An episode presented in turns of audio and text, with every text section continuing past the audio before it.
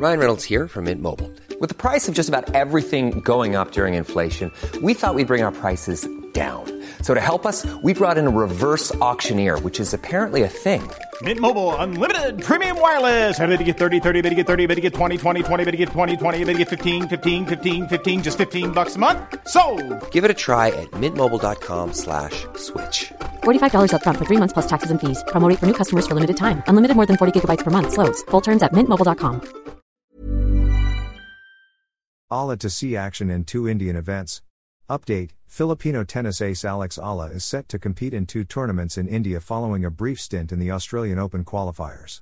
I leave on Thursday for India, the 18 year old Eala said in an interview with CNN Philippines Sports Desk. I have two tournaments there, and after that, it's still kind of foggy.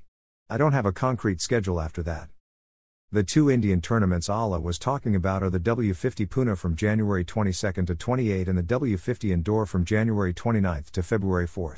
While she hasn't laid a concrete schedule after the aforementioned Indian tournaments yet, Eala said that her goal is to play in each of the four Grand Slams this year the French Open, Wimbledon, US Open, and the Australian Open, which she just played at.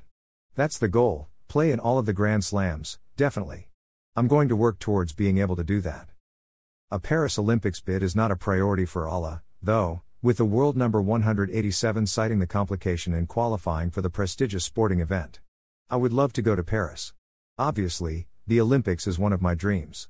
It's one of the biggest stages for athletes, but it's a complicated process to get in and very difficult, so right now, I'm not so sure. Just like last year, Eala suffered an early exit in the Australian Open qualifiers as she bowed to Swedish Rebecca Peterson in the first round. Eala is trying to be graceful in the face of defeat.